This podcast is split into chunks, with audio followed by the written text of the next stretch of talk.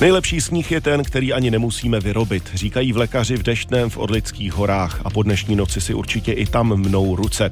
Když je ale potřeba zasněžovat, používají moderní děla a další technologie. V dnešním experimentu uslyšíte taky o výzkumu vědců z České zemědělské univerzity, kteří právě v horských střediscích zjišťují, jestli je umělý sníh problémem pro životní prostředí a nebo ne. Vědecko-technologický magazín radiožurnálu právě začíná. Tak dobrý poslech. V dalších zemních střediscích v Česku můžete o tomto víkendu vyrazit na první lyžování nové sezóny. Ještě nedávno přitom platilo, že v lékaři museli sjezdovky zasněžovat. S tím jim pomáhají i různé moderní technologie. Děla jsou dnes mnohem efektivnější než v minulosti. Výroba umělého sněhu je tak pro ně jednodušší a levnější. Nastavovat celý systém můžou třeba i jen díky mobilu, tak jako v Deštném v Orlických horách. Tohle je vlastně čerpací stanice, dá se říct srdce celého zasněžovacího systému. Kdybychom neměli, nejsme schopni dostat vodu na kopec. Jmenuji Michal Strnat a jsem hlavní zasněžovací technik ve Skreálu. V Deštném v Orlických horách. Řeka Bělá jen pár metrů od té stanice. A můžeme jít dovnitř. Po pravé straně můžete vidět rozvaděče, ty ovládají čerpadla, v tuhle tu chvíli je zhruba minus 6 stupňů Celzia. Vy naplno zasněžujete? Přesně tak, kolik je puštěný děl záleží právě na teplotě, neboli čím máte nižší teplotu, tím znamená, že to dělo má vyšší sekundový průtok. Kolik vody za vteřinu čerpáte? Průtok se pohybuje okolo 55 litrů za sekundu. Channel 2. Jak to má vypadá s elektrikou? Můžeme pustit ještě další děla? Jo, můžete. Super, díky. Na modré sjezdovce žluté sněžné dělo. Statické dělo, je to jedno z nejmodernějších. A Je to dělo, které na noze vysoko přibližně 3 metry. Vlastně má potom větší dostřel, ty kapenky mají delší čas na to zmražení a ten sníh je potom kvalitnější. Vy jste teď eh, z kapsy bundy vytáhl mobilní telefon, to znamená, nejmodernější dělo, nepotřebujeme nic nastavovat přímo na něm, ale všechno můžeme udělat na dálku. Přesně tak, všechno můžeme udělat na dálku, otevřeme si aplikaci, najdeme si šachtu, na které to dělo je, rozplitneme si ho a zde vidíme důležité parametry, jako je teplota, aktuální vlhkost vzduchu, průtok vody, tlak vody, teplota vody, kolik má otevřených ventilů. Jste klikl na displej a dělo opravdu už se začíná hýbat. Začíná se hýbat, začíná se zvedat.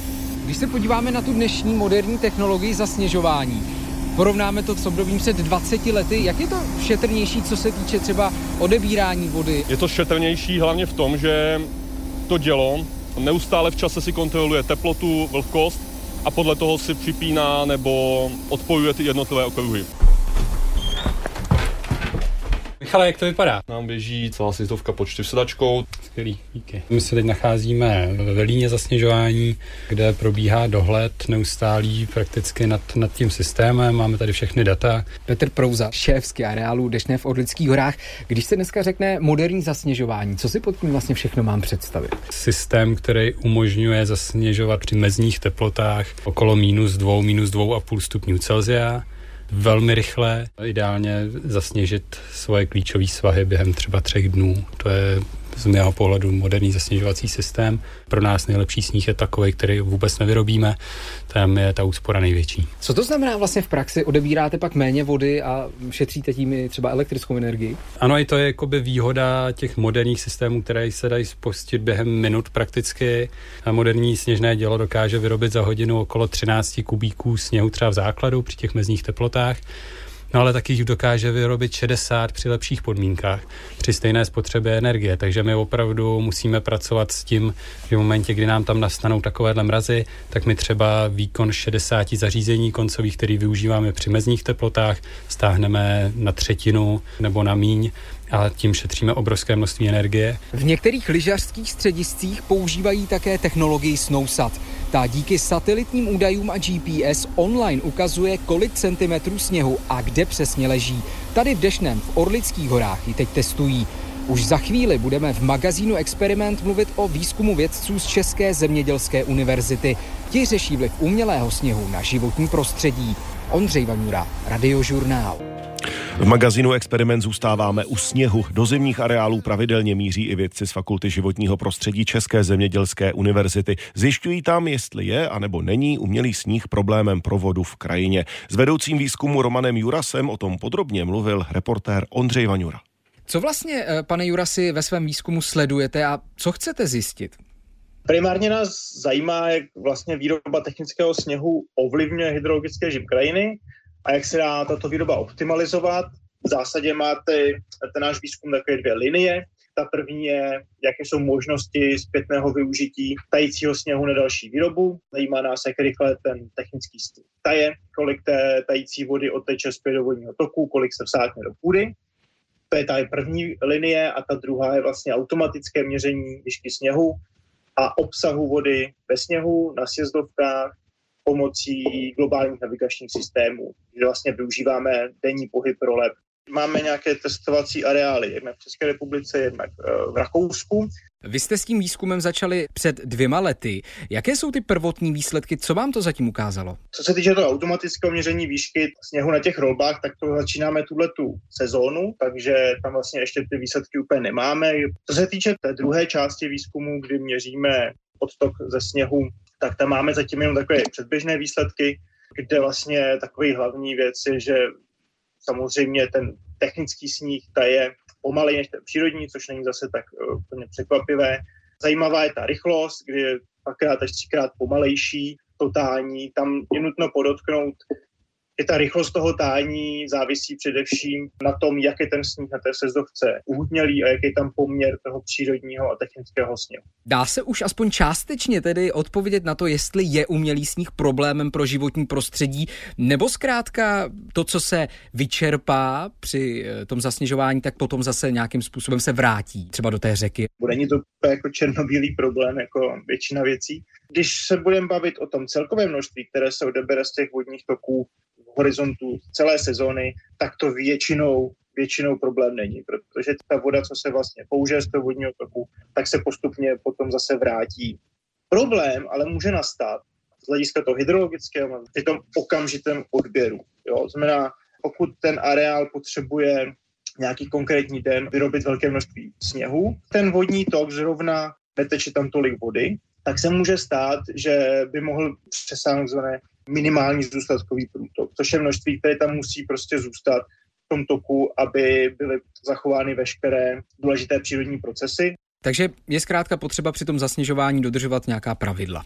Přesně tak, že každý ten vodní zdroj, každý ten areál vlastně má nějaké limity, které musí dodržovat, ať už jsou to ty okamžité limity, pak jsou to měsíční limity, že za každý ten měsíc má stanoveno, kolik litrů nebo kubíků vody se vlastně může odebrat a tohle je potřeba dodržovat. Že ty limity jsou nastaveny tak, aby to vlastně nepoškozovalo ten vodní režim. Jak tedy vypadá ten ideální systém, kdy se dá voda ze zasněžování recyklovat co nejvíce? Je to vlastně kombinace několika řešení, ať už té retenční nádrže, uchování zbytků sněhu na další sezónu, takzvaný snow farming, a nebo recyklace té tající vody ze sněhu pomocí drenáží a zachytávání vody vlastně z toho svahu. Dodává pro magazín Experiment Roman Juras z Fakulty životního prostředí České zemědělské univerzity. Ondřej Vaňura, Radiožurnál. Octomilka obecná není jen nepříjemný hmyz. Jako modelový organismus se v poslední době stále častěji uplatňuje taky ve výzkumu. A to nejen kvůli rychlému rozmnožování. S drozofilou neboli ovocnou muškou pracují taky na Přírodovědecké fakultě jeho České univerzity. Zkoumají na ní genetické příčiny neurovývojových onemocnění, především poruchu intelektu a autismus. Aktuálně začínám velký experiment takzvaně na přežití. Popisuje mi vědkyně Pavla Nedbalová. Sedí přitom v laboratoři neurogenetiky u mikroskopu. V ruce má pinzetu a tenkou skleněnou jehličku. My ty mouchy budeme infikovat a v závislosti na jejich genotypu budeme sledovat, jak dlouho po té infekci jsou schopní vlastně přežít. Mušky leží na destičce, která je připojená na zdroj oxidu uhličitého. Díky němu teď spí. Využíváme listerii monocytogenes. U té mouchy simuluje chronický chronickou infekci, což je vlastně to, co nás zajímá. Máte takovou hromádku těch mušek, každou jednotlivě musíte vzít pinzetou. Je třeba samozřejmě inikovat ty mušky opatrně, aby jsme jim nějak neublížili tou samotnou inikací. Je to pěkná teplačka. Za den tu dostane injekci až tisíc odstomilek. Vedoucí laboratoře Michála Fensková s nimi pracuje už léta. Malou mušku si jako modelový organismus oblíbila nejen proto, že její mozek funguje podobně jako ten náš, i když je velmi malý. Stejně jako v našem mozku jsou mozková centra například pro učení, pro paměť, pro zrak, tak i ta octomilka má svoje vlastní mozková centra, má teda neurony, ty spolu komunikují, vylučují molekuly, které přenášejí signál mezi jednotlivými neurony, jmenují se neurotransmitery a jsou to úplně ty stejné, jako používá náš lidský mozek. Octomilka patří vedle hrachu setého k vůbec nejstarším modelovým organismům, které vědci ve své práci využívají. Octomilka už získala šest Nobelových cen, ne teda přímo ta moucha, ale vědci, kteří se zabývali jejím výzkumem. Poslední Nobelova cena byla za objev genů, které řídí naše denní a noční rytmy, které jsou zodpovědné za to, že když jedeme na druhý konec světa, třeba do Ameriky, tak máme něco jako jetlag. Naše vnitřní hodiny se opožďují. Tak tyto geny byly poprvé objeveny u octomilky. Pak se přišlo na to, že my lidi máme vlastně úplně ty samé geny a že ten náš rytmus řídí ta samá genetická výbava. V poslední době se octomilka používá stále častěji pro výzkum genetických onemocnění. Umožňuje totiž zkoumat hodně genů a udělat hodně experimentů za krátký čas. Možnost manipulovat s geny v čase i prostoru, to znamená v různých vývojových stádiích a v různých buňkách a orgánech. Ta nám dává velkou výhodu. Kolekce octomilek s upravenými geny si věci objednávají ve specializovaných laboratořích. Jedna z nich je například ve Vídni. Tady u nás v laboratoři používáme inkubátory. Já ten jeden inkubátor otevřu a jsou tady vlastně uložené v takových buď plastových nebo hliníkových krabicích s oddělovači a vlastně jsou za sebou jednotlivé vělky, máme je popsány. Nahoře je vata. Ano, ano, je tam takový vatový špunt, aby nám neuletěli. S výzkumem na octomilkách začala Michála Fensková na postdoktorantské stáži v Nizozemsku. Už tam se věnovala výzkumu habituace. Tato jednoduchá forma učení nám umožňuje zvykat si na opakující se podněty a to až do té míry, že je přestaneme vnímat. Příklad habituace je třeba to, že v místnosti tikají hodiny a my jako velmi rychle na ně přestaneme reagovat. Už víme, které geny habituaci řídí. Snažíme se teď studovat, jaké jsou ty molekulární mechanismy, ty molekulární signální dráhy. Co je špatně na úrovni komunikace mezi jednotlivými nervovými buňkami v mozku, že vlastně k tomu defektu v habituaci může dojít. A samozřejmě chystáme si i testovat léky v té octomilce. Říká vědkyně, která se letos stala laureátkou programu L'Oreal pro ženy ve vědě a také členkou mezinárodní vědecké sítě, která združuje 30 nejvíce nadaných mladých neurovědců z celé Evropy. Z Přírodovědecké fakulty Jihočeské v Českých Budějovicích Andrea Skalická, Radiožurnál. Družice posílají na Zemi tolik dat, že je stále snadnější je zneužít. Upozorňuje na to kalifornský etik Patrick Lynn, člen poradního orgánu americké vlády pro vesmírné záležitosti. Pravidla jsou podle něj nedostatečná. Jak vysvětlil reportérovi Martinu Srbovi, užitečná data z kosmu mohou být zároveň i rizikem. Téměř cokoliv ve vesmíru má dvojí využití, k dobrému nebo ke zlému. Můžete uvést nějaké příklady?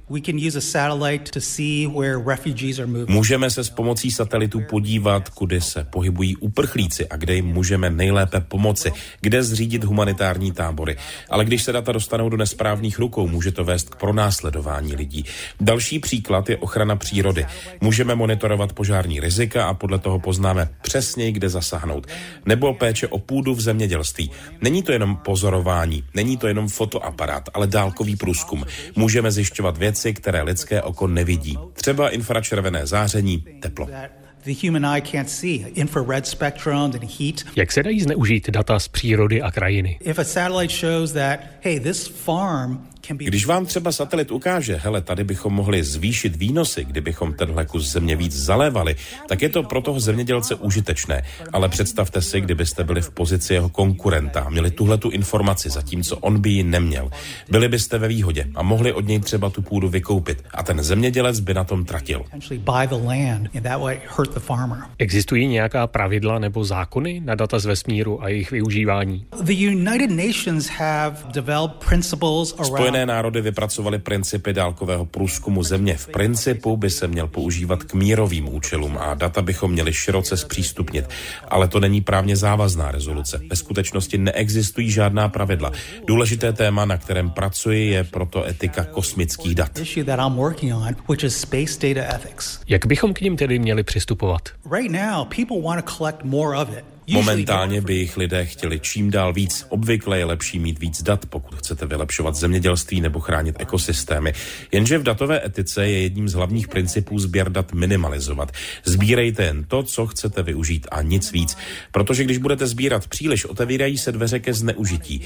Jak to skloubit dohromady se vzrůstající poptávkou po datech, musí existovat nějaký způsob, ale je to málo probádané. Co se týče datové etiky na Zemi, existuje spousta pravidel na ochranu soukromí, ale ve vesmíru můžete dobrovolně rozmazávat lidem obliče, možná poznávací značky aut, ale pravidla neexistují a je tu prostor pro zneužívání leaves room for abuse. Co nám třeba hrozí, když někdo zneužije data, která už jsou k dispozici? No Možná se právě teď nezneužívají, ale v budoucnu by mohla. Třeba v kontextu války. Znepřátelené státy mohou využít informace proti svému protivníkovi způsobem, který teď nejsme schopni předpovědět. Představte si, že třeba snímkujeme nějaký ekosystém a zjistíme, že les nemá dostatek vláhy a usychá. Nějaký ekoterorista by podle toho mohl cíleně založit požár. Stačí jedna zápalka a napáchá miliardové škody, když ví, kde ji zapálit. Díky satelitním datům se na to ale také rychle přijde. Můžeme požár monitorovat, sledovat, jak se šíří. Upozorníme lidi, že se posouvá na sever, takže je lepší utéct tudy. A můžete přesně nasměrovat záchranné práce podle snímků z hora. Uh, Řešením tedy není sběr dat zakázat nebo příliš regulovat, ale je složité najít rovnováhu, dodává v magazínu Experiment Patrik Lin z Kalifornské polytechnické univerzity. O problému diskutoval i s českými odborníky v Pražském centru Centru pro environmentální a technologickou etiku. Martin Srb, Radiožurnál. Družice posílají na Zemi terabajty dat a to je dobře i špatně zároveň, upozorňují odborníci na datovou etiku. Mapa požárních rizik v krajině se může stát i mapou pro žháře. Jak se s tímto problémem vypořádává například satelitní systém Copernicus, na to se Martin Srb zeptal výkonného ředitele kosmického programu Evropské unie Rodriga da Košty. Kosmická data, ať už jsou to data z dálkového průzkumu Země nebo navigační data, jsou volně dostupná. A to si myslím, že je jeden z klíčových přínosů vesmírného programu Evropské unie. Když je volně zpřístupníme, mohou je používat všichni. Vlády, ale i soukromí uživatelé, malé i velké firmy. Samozřejmě, že monitorujeme, jakým způsobem ta data využívají. Jak se například bráníte zneužití dat? Konkrétně pro navigaci Galileo, ale ohlížíme se na to i u Koperniku, jsme vyvinuli vládní služby. To jsou speciální služby, které jsou k dispozici jen pro autorizované uživatele, jako jsou vlády. Jsou to systémy jednak obzvláště přesné, jednak obzvláště odolné. Cílí na velmi vybrané uživatele, kterým dovolí se dostat na úplně jinou úroveň detailů. Takovou, jakou standardní otevřený systém neumožňuje. To je konkrétně případ systému Galileo. Jak to plánujete řešit do budoucna? Určitě s tím, jak se budeme posouvat dopředu, jak se budou kosmická data zpřesňovat, budeme se stále více setkávat s tím rozdělením. Budeme mít služby určené pro širokou veřejnost, které se tím pádem dají využít mnoha různými způsoby, a na druhé straně budeme mít více specializované služby, věnované vládním uživatelům. Počítáte s tím, že se časem mohou objevit možnosti zneužití těch otevřených dat, které by teď nikoho nenapadly? Nějaké zbytkové riziko bude existovat vždycky a musíme ho vždycky vyvažovat s těmi pozitivními příležitostmi. Je to rozhodně důležitá věc, protože kdybychom chtěli být úplně bez rizik, tak bychom nemohli poskytovat vůbec žádná data. To by nikomu neprospělo. Proto s tím, jak se posouváme dopředu, musíme sledovat, jak se vyvíjejí technologické možnosti a neustále průběžně vyhodnocovat rovnováhu rizik, abychom zajistili, že to bude vybalancované na tu správnou stranu. Uzavírá v magazínu Experiment Rodrigo da Costa, výkonný ředitel agentury Evropské unie pro kosmický program EUSPA. Martin Srb, Radiožurnál.